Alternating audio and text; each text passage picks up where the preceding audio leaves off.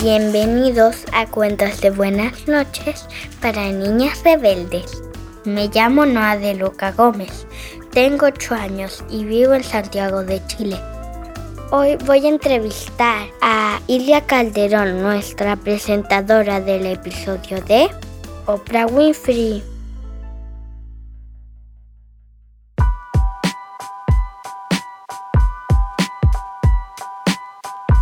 Ilia Calderón es una destacada periodista colombiana radicada en Miami, Estados Unidos. En 2017, Ilia hizo historia al convertirse en la primera mujer afro-latina en conducir un noticiero hispano de un canal de emisión nacional como Univision. Ganó el premio Emmy. También escribió un libro titulado Mi turno, un viaje en busca de mi voz y mis raíces. Hola Ilia, por favor, preséntate y cuéntanos algo más de ti. Hola, mi nombre es Ilia Calderón. Nací en Colombia, en una región muy pobre llamada El Chocó. Mi mamá era profesora y era un pueblo muy chiquito en Colombia, rodeado de muchísima pobreza. Cuando yo estaba pequeña no había electricidad, entonces yo tenía que hacer mis tareas a la luz de las lámparas de petróleo y me acuerdo que el colegio quedaba al otro lado de un río que se llama el río San Juan y para poder cruzar hacia otro río teníamos que coger unos botecitos todos los días para ir al colegio y el mismo botecito para regresar otra vez a la casa.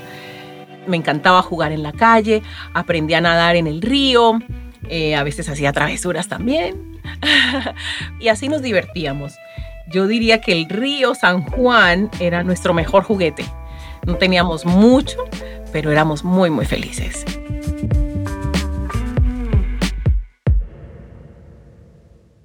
¿Cómo decidiste que querías ser periodista?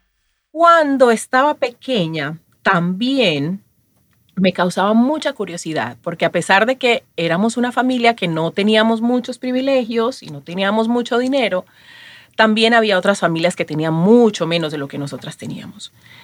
Entonces siempre me inquietó mucho la desigualdad y por qué unos tienen más y otros tienen menos, y por eso quise estudiar trabajo social, porque quería hacer algo por ayudar a las personas que tienen menos para que se puedan superar y entender un poco las diferencias que hay a veces en nuestras sociedades. Pero mientras estaba estudiando trabajo social en la universidad, me pidieron hacer un casting. Me pidieron hacer una prueba porque necesitaban, querían tener una presentadora para un noticiero local y así me presenté a hacer una prueba y pasé la prueba. y ese fue mi primer trabajo como periodista.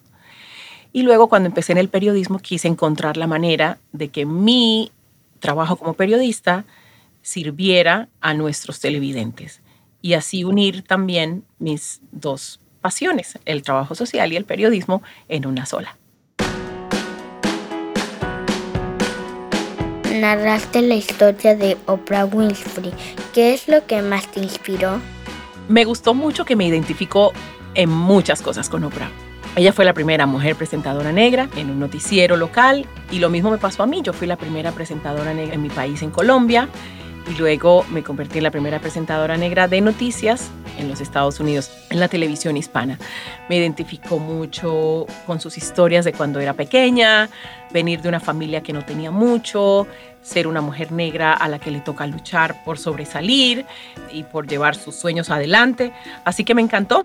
La admiro muchísimo a Oprah, por eso contaba las historias que tenían que ser escuchadas por todos nosotros para poder resaltar las historias de quienes están haciendo algo bueno y de quienes necesitan que sus voces sean escuchadas. ¿Cómo crees que las niñas podemos contribuir para tener un mundo menos racista? Yo creo que lo más importante es tener mucho cuidado sobre todo los niños más pequeños, con el lenguaje que utilizan.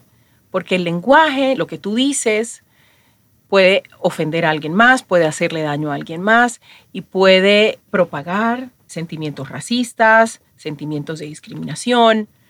Los niños no nacen racistas. Los niños aprenden a ser racistas en nuestra sociedad. Entonces, este es un llamado a papás y mamás también para que cuiden el lenguaje, para que cuando sus hijos tengan curiosidad sobre las diferencias en los colores de la piel, se pueda hablar abiertamente en la casa, porque es natural, es algo que los niños, la diferencia en los colores es una cosa que todos los niños van a ver. Pero lo más importante es que entiendan que adentro, en los corazones y en las cabecitas, no hay ninguna diferencia. Hay todos somos iguales y nadie vale menos porque su piel sea más oscura, nadie vale más porque su piel sea más clara.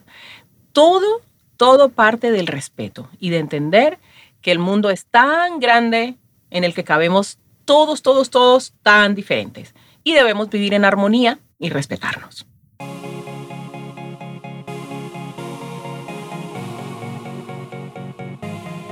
Para todas las niñas que están interesadas en ser periodistas y hablar de temas importantes, ¿qué consejos les darías?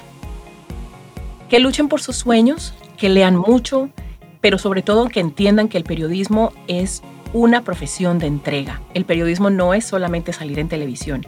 El periodismo es una profesión de servicio. Que lo que tú haces y lo que tú dices siempre tenga un sentido en el que se beneficie tu audiencia, en el que se beneficie tu comunidad, en el que se beneficie el país y que se beneficie el mundo.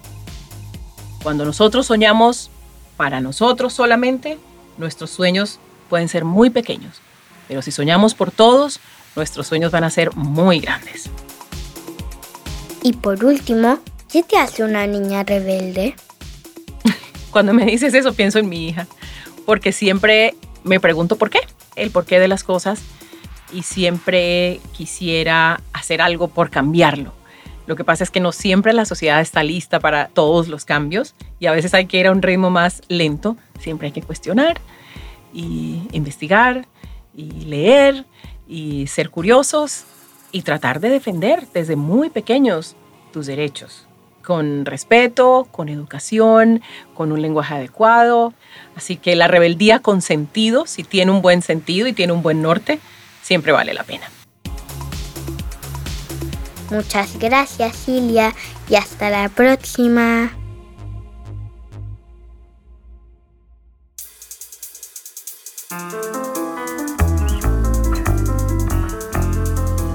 Este episodio fue producido por Adonde Media.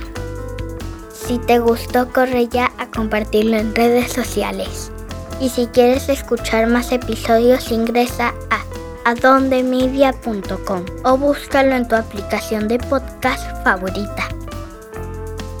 Sigue inspirada y continúa rebelde.